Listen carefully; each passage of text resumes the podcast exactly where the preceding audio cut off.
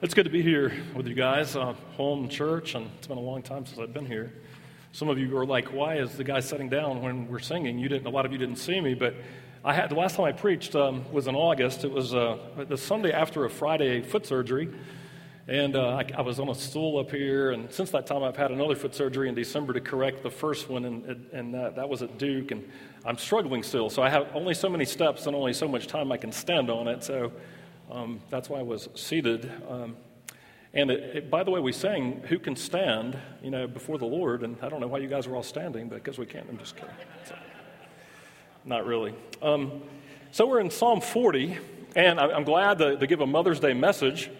And it's a, it's a Mother's Day message in so much as it's Mother's Day, and there's going to be a message, and that's kind of, that's kind of it. Uh, I hope that it hits all mothers and those who would like to be mothers and those who are not able to be mothers, and those of you who have been mothered. That means everybody, right?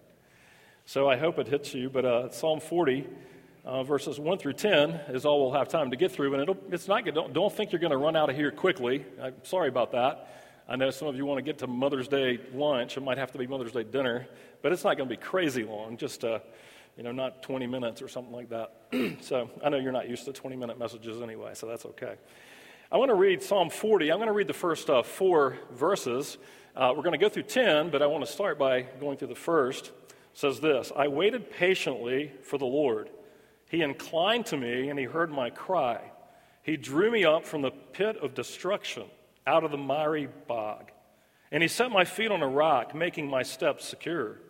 He put a new song in my mouth, a song of praise to our God. Many will uh, uh, many will see and fear and will put their trust in the Lord. Blessed is the man who makes the Lord his trust. Well, um, in the Psalms, it's really a book of the Bible that uh, is a book of songs. It's their hymnal in the Old Testament and, um, and even in the New Testament, but it was the hymnal of the day. And in, in that hymnal, they had a song for all types of seasons, all the seasons. A song for all seasons is really what the the Psalms are. The Psalms reflect uh, about every imaginable um, thought and feeling and experience. And um, the, the, those of you who are more seasoned uh, will have gone through more of the seasons of life, right? That's what it means. So, those of you who are more seasoned and have gone through the ups and downs and the hardships and the joys and uh, the thrill of victory and the agony of defeat, you're going to long for the Psalms and love them more than other people. But I want to encourage those of you who may not have gone through all those things quite so much to don't wait to study the Psalms. Don't wait to run to it because it's not only good for when you're in the, in the pits of destruction, but it's good to prepare you for the seasons of life that will be coming. So run to it. The Psalms gives us a, a, a practical, uh, a, a, practical um, terminology, if you would, and a practical vocabulary that equips us uh, to be able to speak of our situations, whether they're joyful or whether they're life in the pits and really tough. It gives us the vocabulary around which to, to speak of those things and to pray and to call out to the Lord. Now, most often, uh, we read the Bible in a, in a pretty disconnected way. Yeah, some of you, uh, your Bible reading is like open it up and kind of flip until and kind of point and read a scripture, right? Like, oh, okay. Now, uh, but we often read in a pretty disconnected way. Here's a couple of examples. Uh, a lot more often, you'll find preaching on New Testament rather than the Old Testament. Now, thankfully, this church has not got a lot of these issues, but uh, as Christians, we, we, we have these problems. We would rather have New Testament than Old Testament, so much so that some churches say we're a New Testament church. Uh, and I, like they're thinking that's a good thing. here, you're a whole Bible church, right? You're a both Testament churches, thankfully. Uh, we also like to, to read the Gospels more than we, we like to read the heavier theology a lot of times. Uh, we like to skip the harder truths that we really can't get at, to, uh, and we pick and choose the verses and chapters that seem you know, applicable to us. Wow, there, there's the verses that we cling to. Well, we, we do the same thing with the Psalms. We, we, we do the same thing with the Psalms, and we might think a psalm a day keeps Satan away, right? I don't know what you, you think, but a lot of people I know when I was, uh, I still do this sometimes. I'll read Psalm 1, and then I'll flip over to Psalm 30, and then I'll flip over to Psalm 60, and then I'll flip over to Psalm 90. How many people have ever done that? That way of reading the Psalms, every 30. Okay, hmm. So I see that this is, you're connecting with me really well. Okay, um, that didn't supposed to happen. But since it did, my first, my very first sermon was preached from right here. Remember, how many people were here for my very first sermon? You don't know. And I had water, and, and it was a wooden uh, pulpit. And, um, and it started leaking kind of all over the place because we spilt it in the pulpit. And I wasn't talking about living water or anything, and it just kind of happened. Hopefully that won't happen again, but it might. So, uh, so even in the Psalms, we kind of miss that idea. And, and what we miss when we read the Bible very disconnected, we, we miss, the, we miss the, the unity of Scripture. We we miss the parts that go together and that are meant to go together. We miss the power uh, of, of the Word. And, and the Psalms even have a structure. And so when we read Psalm you know, 1, and then we're like, ah, today I'll read 19, and today I'm feeling like I got all day long, I'm going to read Psalm 119. I don't know if you've ever done that in, in one setting, it's 176 verses. Uh, so, but the Psalms, a lot of times they have a structure. Depending on where in the Psalms, they, the structure is a developing story or it's thematically similar together. And so, if you only read one Psalm at a time, they're not always standalone. Matter of fact, there's lots of the Psalms that are meant to be read as a group. And uh, Psalm 37 through 40 uh, is such a section in the Psalms. We're in Psalm uh, 40, verses 1 through 10, but we, we couldn't understand it if we, were, if we didn't go back to Psalm 37. And in Psalm 37, uh, the, it talks about the importance of waiting on the Lord. And in Psalm 37, you get commandments like this wait on the Lord, trust the Lord, commit your ways to the Lord, delight in the Lord, rest in the Lord, wait patiently for Him. Uh, then verses, and then chapters 38 and 39, uh, David, who is the writer of these particular psalms, uh, he, he's, he's being challenged to wait on the Lord in the most difficult circumstances. And in chapters 38 and, and 39, he, he has these difficulties from within and, and his sins and his thoughts and his temptations. And he has the temptations from without um, and, and, from his enemies and even from his friends and, uh, and his own family. And, and so we have uh, this, this coming up, like, wait on the Lord, and then he gives his two chapters of, like, even in these circumstances and situations, wait on the Lord. And then at the first of chapter 40, we just read that, is, the, is David's testimony that he's waited for the Lord and he's cried out for the Lord uh, to help him in these most difficult circumstances. And the Lord inclined himself to hear and he helped. And at least for the first portion of chapter 40, there was like a reprieve. The gloom of uh, of darkness in David's life is lifted. And, and for a moment, there's triumphant uh, outcome that God delivered him from the pits of destruction and from the miry clay. Well, uh, today we're going to be in the first 10 verses, and uh, it's really a joyful praise to the Lord. Uh, it's where we're going to end up. A joyful praise to the Lord who's come to our rescue. And here's the title. Uh, I want to read the title that I gave it. I think it's kind of uh, tells where we're going with it. It's like how the wearying, dark circumstances of life, how the wearying, dark circumstances of life can be transformed into the life giving songs of praise. How the darkness of our life can be transformed by the Lord and His help into the life giving songs of praise. And then I titled it, and this is for uh, Jonathan Wisdom and for the whole team. Uh, I titled the whole thing From Mire to Choir. Now, what I mean by that, it says that he was stuck in a miry bog, miry clay. And then at the end, he sang praises to the Lord, so much so that the people joined him.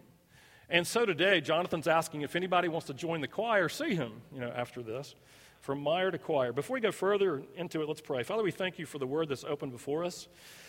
We thank you for the passage that by your providence we're in today. Father, I pray that whatever circumstances we come with, whether it's the circumstances of not being in a miry bog at the moment, or whether it's in the circumstances of the miry bogs that our sin has created, or whether it's the circumstances of a miry bog that our circumstances have created, or if it's a miry bog uh, that's caused by the affliction of our enemies. Father, whatever miry bogs we're in, or whatever solid ground we're on today, we pray that you would open our ears, that we could hear and obey your word. That we would see that our help and our hope is not in ourselves to climb out of the pit, but our help and hope is in the Lord, that we can see whether we're in the pit or not. We ask these things in Christ's name, amen. Well, I told you the progression of chapters 37 through 40 a little bit. I want to show just a couple of examples of that to kind of bring us up to speed. In Psalm 37, I'm going to read a few verses, they're going to be on the screen. Here's some of the commands Rest in the Lord and wait patiently for him. That's hard to do, resting in him and wait patiently for him. Uh, but those who wait for the Lord, they will inherit the land. Wait for the Lord and keep his way, and he will exalt you to inherit the land.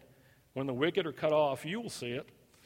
And so we ask the question uh, why do we wait for the Lord? So that our feet won't slip. He says that in verse 31 of the same chapter. The law of God is in his heart, his steps do not slip. Uh, so, what he's saying is like, wait on the Lord and rest on him so that in the, in the problems of life that your feet won't slip and you turn away from the Lord. But then, chapter 38, kind of tough, it, it, it says this For I said, May they not rejoice over me, who, when my foot slips, would magnify themselves against me. For I am ready to fall, and my sorrow is continually before me. For I confess my iniquity or my sin. I am full of anxiety because of my sin.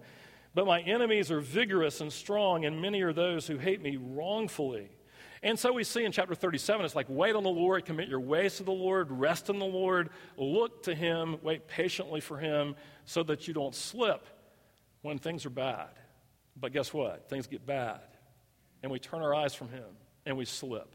And our foot slips, and it slips from all types of reasons, and we end up in the pits. We slip right into a pit. We're going to be talking about a lot of pits today.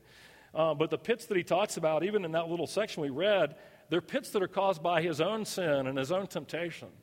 They're pits that are caused by being anxious and worrying about all the things that is going on. It says that there's pits that we fall into because of our enemies without and because of our sins within. And it even says in chapter 38 that even our friends and our family and our loved ones stand apart and aloof from us. We all have times that we look around and we slip chapter 39. Uh, and now, Lord, what do I wait? My hope is in you. So David's like, man, I, I, he starts to preach to himself, I'm hoping in you. Deliver me from all my transgressions. Make me not the reproach of the foolish. I have become mute. I do not open my mouth because it is you who have done it. Remove your plague from me. Because of the oppression of your hand, I am perishing. With reproofs, you, chas- uh, you chasten a man for iniquity. You consume as a moth what is precious to him. Surely every man is a mere breath. Hear my prayer, O Lord, and give ear to my cry. Do not be silent at my tears. And the amazing truth is that uh, David cries out to the Lord in the midst of his miry bog and the pit of destruction. And, and he says, Listen to me and hear my prayers. Don't be silent. Come to my aid. And the amazing truth in the first few verses of chapter 40 is God did that. God inclined his ear to David.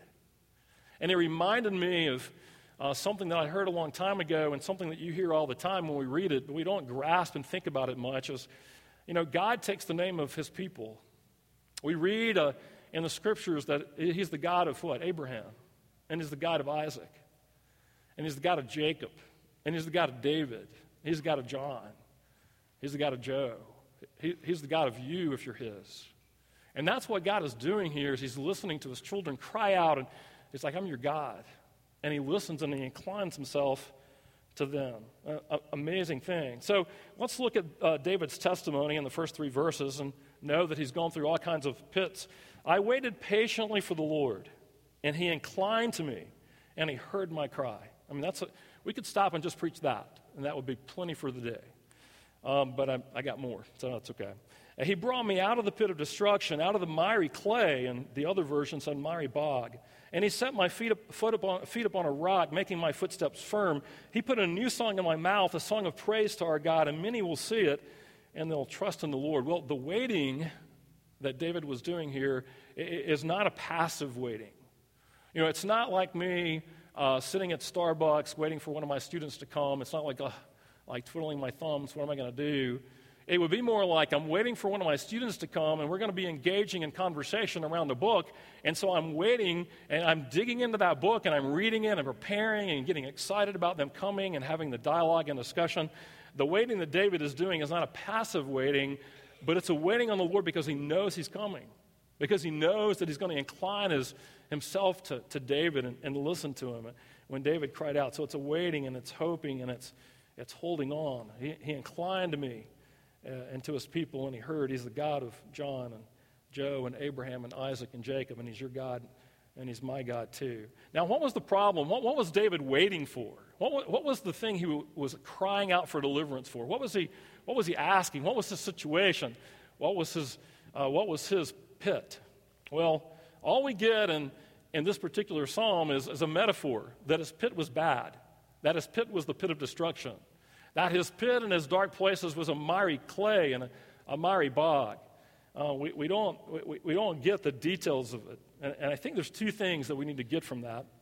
Uh, the first thing is this that the trouble that David was in and the darkness that it was in was significant. It was a miry bog, you know, it was a miry pit, it was a pit of destruction. It, it wasn't something small, it, it, it, was, it was something that colored his whole outlook on life. And he was struggling, he was in a, a miry pit, a pit that we couldn't get out of, a pit that he needed God's help for. So the first thing we get is the idea that we're helpless to get out uh, of such a pit. Um, but the second thing is this uh, we, we, get the idea that David didn't give us the details of what pit he was in. It could have been any of the things that we read in chapters 37 through 39. It could have been a pit of his own making because of his sin and his suffering, and, uh, or, or, his suffering, or it could be a, a, pit because of his temptations that he fell into and gave, gave into. It, it could have been a pit because his loved ones were not with him at the moment and kind of standing aloof and not coming to his aid and to his rescue and to his help. It might have been a, a, pit because of the circumstances that God had given. Maybe he was running for his life from Saul at the moment. You know, who knows uh, why and what pit it was, but it was a pit of destruction. It was a miry bog. It was a, it was a place that he was stuck in he couldn't get out of. Now imagine if God had told us exactly what his pit was. What, what if we were running from uh, Saul and uh, for his life at the moment. Well, if that were true and you guys read Psalm 40 and at the moment your family wasn't coming after you with, you know, trying to take your life, you might not identify with the pits. I think it's by God's grace that what we have here is in chapters 37 through 39, God lists all types of reasons we slip and fall into a pit. And he lists all kinds of pits that we fall into. And in chapter 40, when he delivers David from the pit, he doesn't tell you which pit it was. And that's, that's by God's grace because what he's saying is like, and he even says it in the text, and we'll get to it, that any of you call on, on the Lord from whatever pit you're in, whatever pit you're, you're in, God can deliver you. Now, in this particular case, God delivered David from the pit. He, he, took him out of the pit of miry clay and he set his feet on a rock and, and, and he caused his feet to have a firm foundations. But that's not always the way God delivered David. In Psalm chapter 8, David is wondering, like, who am I that you're mindful of me? He was in a pit of despair and identity crisis.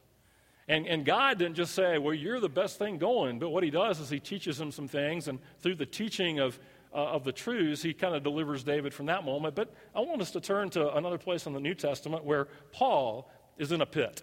He has a thorn in the flesh. Uh, 2 Corinthians 12, verses 7 through 10, says this, and it'll be up on the screen because of the surpassing greatness of the revelations, for this reason, and this is important, to keep me from exalting myself, there was given me a thorn in the flesh, a messenger of Satan to torment me. All right? Miry clay, miry bog, it tormented Paul. It wasn't some little, little thing. Okay, the water will stay there. It's unopened. It'll be okay. Um, and then he goes on and says, Concerning this, I implored the Lord three times that it might leave me. And he said to me, My grace is sufficient for you, for power is perfected in weakness.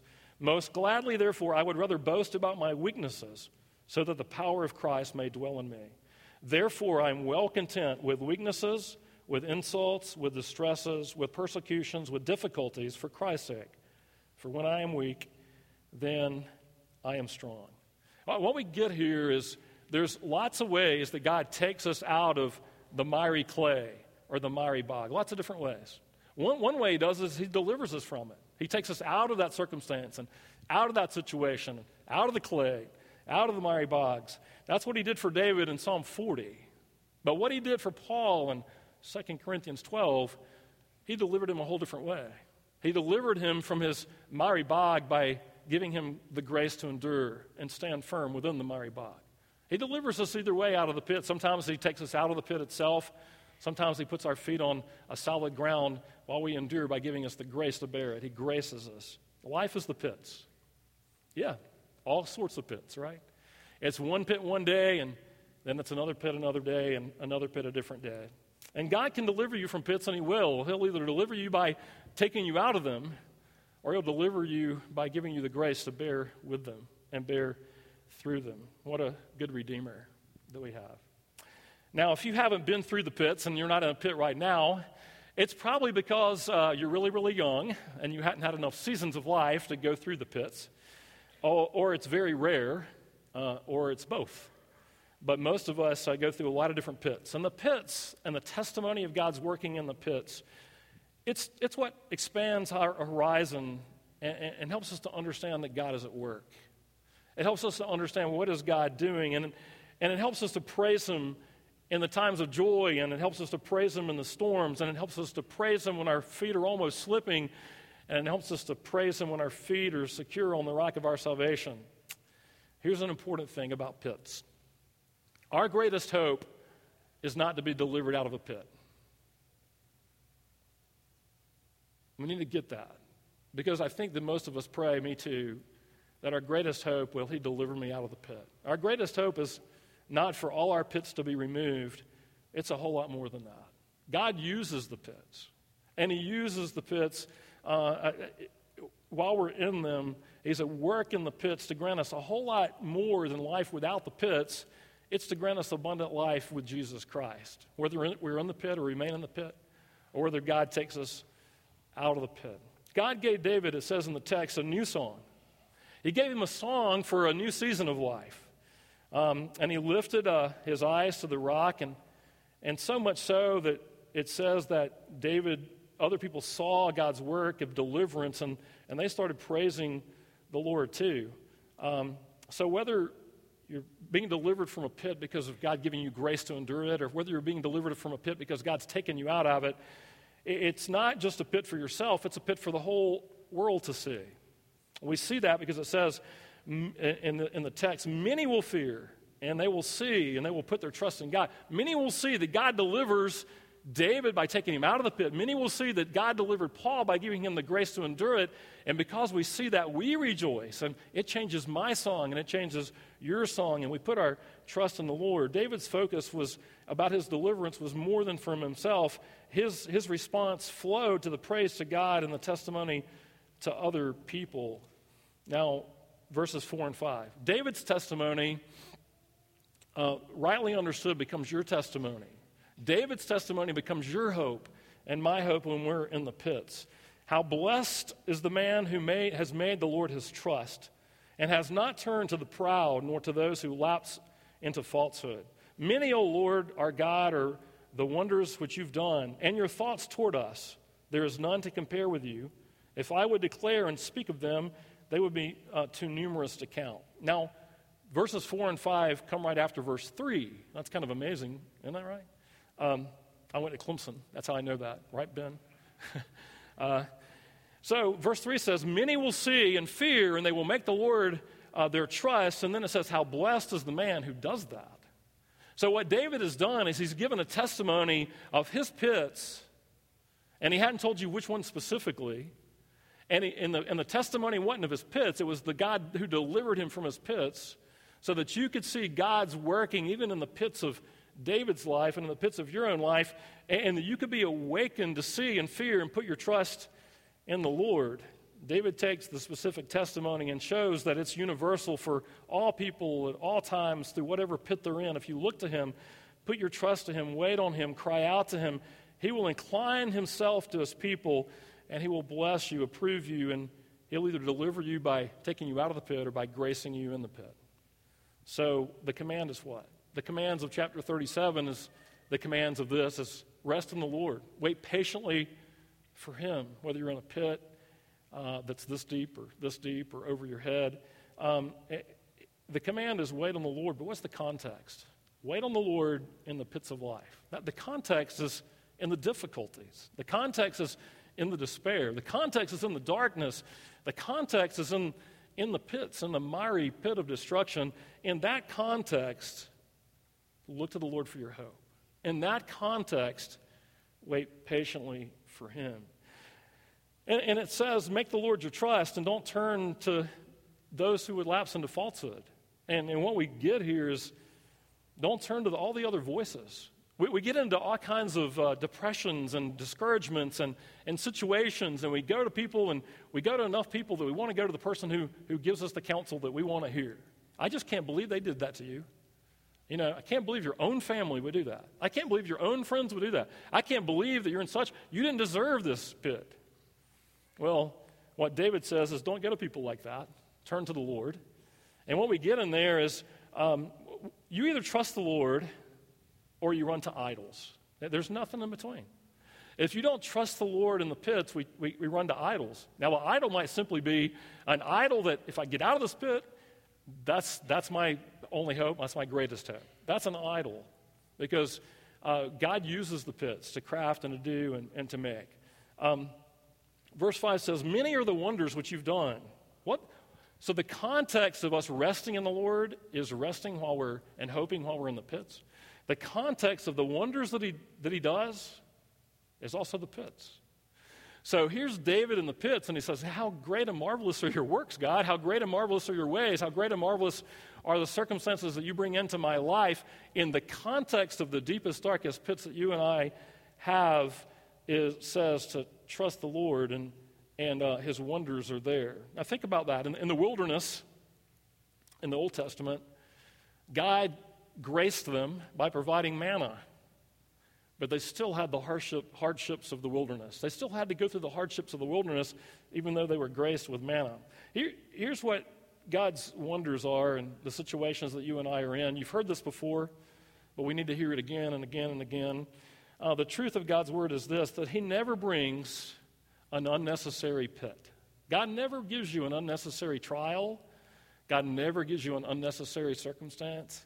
God never brings anything in your life or my life that's not necessary to accomplish His plan and His work. Nothing. You don't have anything that you didn't need. On the other hand, too, He never withholds any blessing that you or I need. Never. Our God is good. He never withholds something for you and for His children that, that, that we need, not to accomplish His purpose and His plan. If we start, and we need to, you know, you can, we can say that to, right now, and this afternoon when I start thinking about my, my daughter who just had surgery and my foot and my mom not being with me today, I, you know, I can get in the pits really, really quickly. And I can think, oh God, if I, my mom were just here, if my daughter were just well, if my foot could just run, all would be well. And that's, that's a lie. Um, it's, in, it's in the pits and, and in the context of that, that that God graces us or delivers us. Many and varied are his goodnesses and his wonders. And even the pit that you're in, and the pit that I'm in, or the pits that you're in, and the pits that I'm in, they're designed for our growth and for our good. Um, when it's hard to see the goodness of God, we need to remind one another that God's at work. We need to look to the testimonies of Paul and David and the testimonies of God working in your life in previous years, because you might not understand the immediate thing you're going through. Uh, but we need to, to be moved from that, to see the goodness of God and to know his ways are always good. So David mentions that God's thoughts toward us are too numerous to count. And uh, the, the psalmist uh, in, in Psalm 139 says the same thing. We'll look there. His, his thoughts toward us and his wondrous deeds go together. For you, this is verses 13 through 17. It's on the screen as well. Psalm 139, 13 through 17. For you formed my inward parts. You wove me in my mother's womb. I will give thanks to you because I am fearfully and wonderfully made. Wonderful are your works, and my soul knows it very well. My frame was not hidden from you when I was made in secret and skillfully wrought in the depths of the earth. For your eyes have seen my unformed substance, and in your book were all written the days that were ordained for me, when as yet there was not one of them. How precious also are your thoughts to me, O God. How vast is the sum of them. And then he goes on to say, if we would count them, the thoughts and the wonders toward us, they outnumber the grains of sand. It's to go to the beach this summer, pick up a scoop, of sand in your hand and count all the grains, right? And, you know, he's talking about all the grains of all the sand in all the world. His thoughts toward you and toward me and his goodness is amazing. But he says, How precious are your thoughts toward us. Um, and, uh, and then he says he's ordered every single one of our days before there was ever yet one of them. Every single pit, every single slip, every single day that you fall into one, uh, God has ordered it and ordained it so. Um, when we, uh, how many of you guys have ever been to a Color Me run, like a Color Me Rad run? Has anybody been to a Color Me run? Anybody? There's, there's a few of you. There's more and more raising your hand. You can interact, it's okay. David asks you questions and you ask and answer. Yeah, the Color Me run. Let me read uh, from the Color Me Rad uh, website. It says this After 5K of color bombardment, we guarantee your outlook will be brighter. Your boyfriend will be more affectionate. Your girlfriend will be less needy. The hair on your head will grow back, and the hair on your back will fall out. Your black and white TV will turn into 720 HD. I know you were hoping for a lot more, but we're race organizers, not miracle workers. And your gray outlook will turn green like a spring morning. Now, what happens is we get into pits and into darknesses, that pit colors our whole world, right? Just like the color me rad, when you finish running it, you're all different colors. Well, when we come out at the end of the, uh, the pit, then our, our view is expanded a little bit, and we start seeing uh, a little bit more of the colors and not so much of the darknesses. Now we begin to see that, oh, man, God, you really were at work during that time. You really were at work in that hardship. Uh, you really were at work, not just in my life, but my families and those around me that saw what you did and how you gave me the grace in it or pulled me out of it. Um, in order to understand more about our helplessness and not able to climb out of the pit ourselves, and in order for us to understand clearly that He delivers us by, by, by His grace and His mercy, uh, he, the, the psalmist goes on in verses 6 through 8. He says this Sacrifice and meal offering you have not desired, my ears you have opened. Burnt offering and sin offering you have not required. Then I said, Behold, I come. In the scroll of the book it is written of me, I delight to do your will, O my God. Your law is within my heart. I want to leave that text up. Just leave that up the whole time for the next few minutes. What is our response to be to such a good God? What does He require? Well, it says here that it's not enough just to offer our sacrifices. What would that mean today? That's certainly you guys didn't come early and sacrifice a bull or a goat or a turtle dove or something out front. No, but the sacrifices that he's talking about is kind of playing the religious game and loving him with our lips and not with our hearts. It's ritualistic Christianity, and I, I think we, we even see it in the songs that we sing. Um, you are my all in all. I will give you all my worship. And then we don't. So the songs that we sing often should be prayers of our heart rather than a statement of what we do. Um, to say that I love you with all my heart, mind, soul, and strength is not the truth. And so when we tell you, I love you with all I am, I give you all my worship, I give you all my praise, I give you all my life, that's a, a sacrifice that's not going to get us far because we, we don't really do that. It's a good prayer. So uh, there are a couple of things in this, this couple of verses. It's really deep, and we don't have near enough time to get into the depth of them. But to see the beauty and the fullness of Scripture, I want to look at a couple things. It says that sacrifice and meal offerings you've not desired. I, I don't want lip service, I want your whole life. And then he says, My ears you've opened. And the actual things, uh, the actual uh, Hebrew here is, My ears you have dug out, or my ears you've pierced. And you're like, hmm, okay, I'm going to get a pierced ears. Uh, but what he's saying is this David's saying, uh, You've opened my ears to hear your word. And, and um, you can note this, I don't have this on screen, so just put this down for later. In Exodus 21, verses 5 and 6, uh, this will be great for you guys to read as background. It says when a slave came in to serve another master, he would have his ear pierced, and they would take his ear and they would put it against the doorway of the master's house, and they would pierce it using the doorway. And, what that indicated is it, is it spoke of, I'm totally submissive and committed to my new master. And what, that's exactly what he's saying. David, I, I want you to because of the pits and, and seeing your helplessness and yet turning your ear, uh, calling out to me and me turning my ear to you, I want you, David, to see and to give your life and to be totally submissive and say, I, I want to hear you. I, I want to listen to your word and I want to obey it. Um, total submission. Now, we see the same idea in Isaiah 50. This is, uh, you can go ahead to the screen and then we can pull it back to that one. Isaiah 50, verses uh, 4 through 7, you'll hear it again. He awakens my morning, me, me morning by morning. He awakens my ear to listen as a disciple. The same idea. He, he opens my ear. He awakens my ear. It's the same Hebrew. The Lord uh, God has opened my ear, and I was not disobedient. I did not turn back. I gave my back to those who strike me, and my cheeks to those who would pluck out the beard. I did not cover my face from humiliation and from spitting, for the Lord God has helped me. Therefore, I am not disgraced. Uh, therefore, I have set my face like a flint, and I know that I will not be ashamed.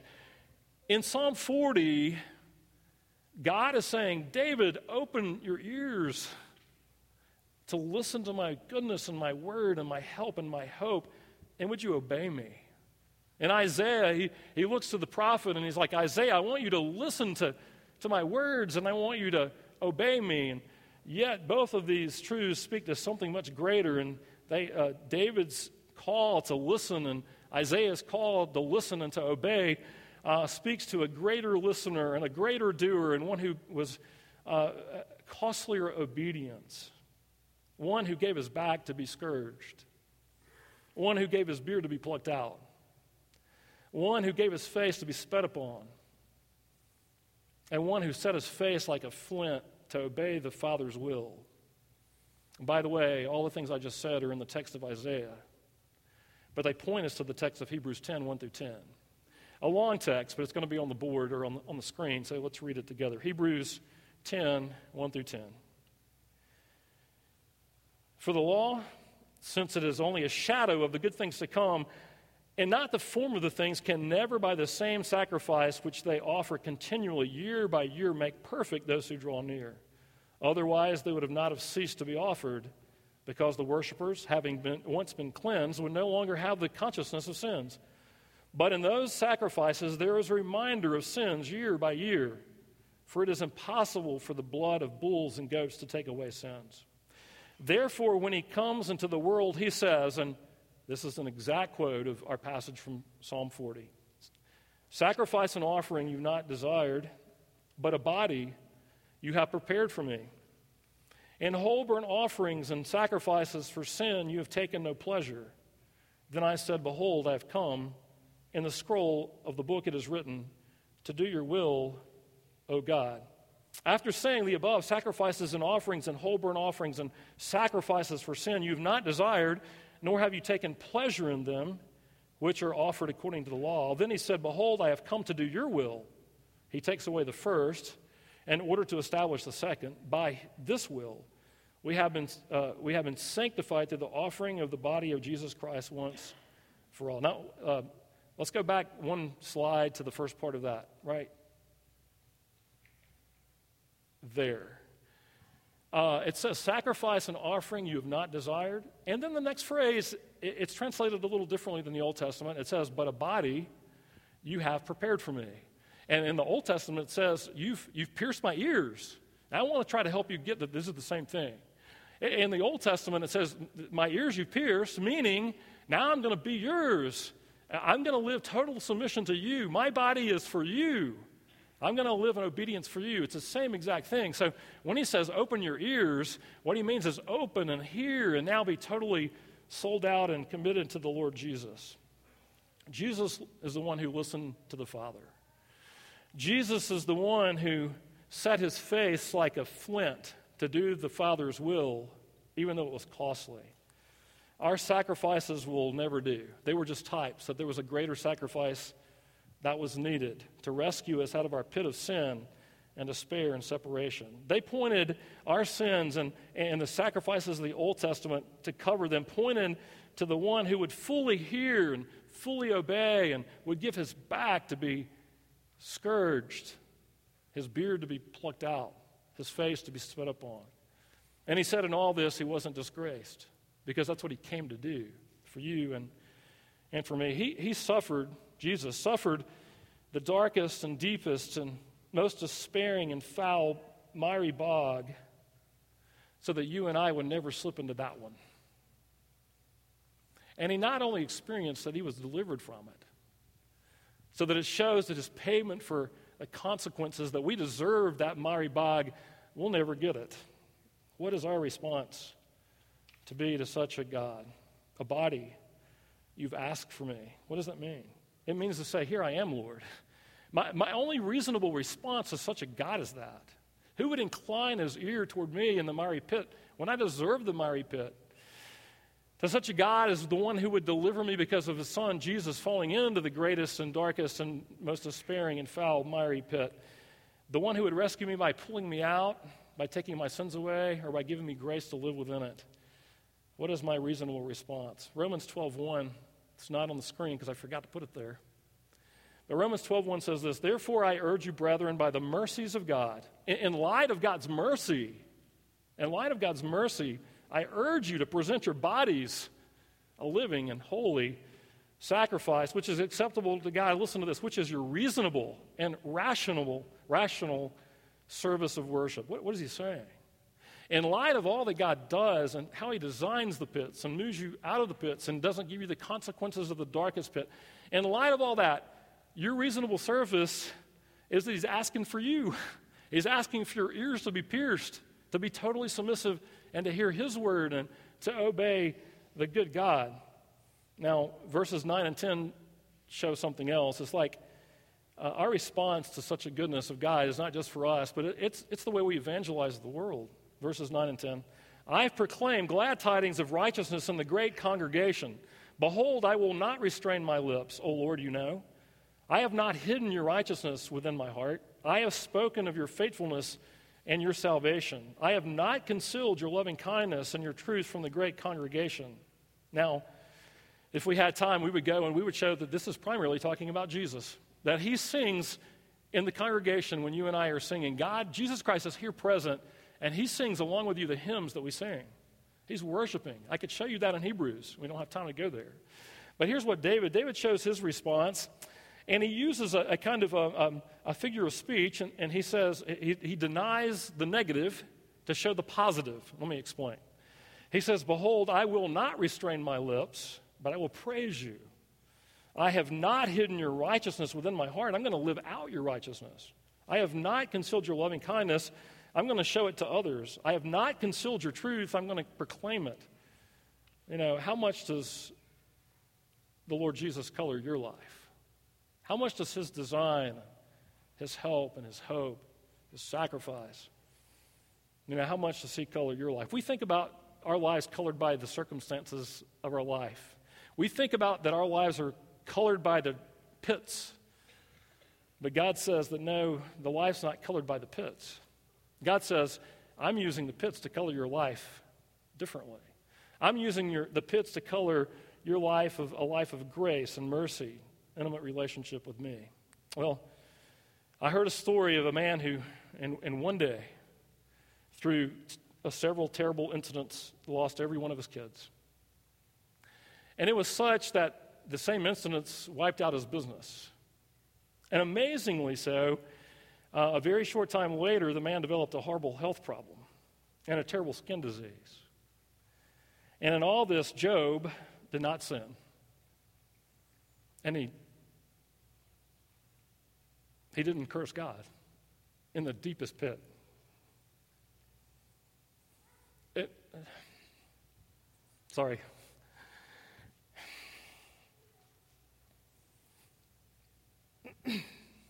Think about my daughter and all that good stuff. And all that, that was just his reasonable, rational response to such a good God. Let me try to pray. Father, we thank you for the pits. You designed them well for us. Father, not to deliver us from the pits, but a whole lot greater reason to make us more like Christ, to make us long for you more, to give us ears to hear your word and to long to do your will. Father, we thank you that you can deliver us from the pits many ways.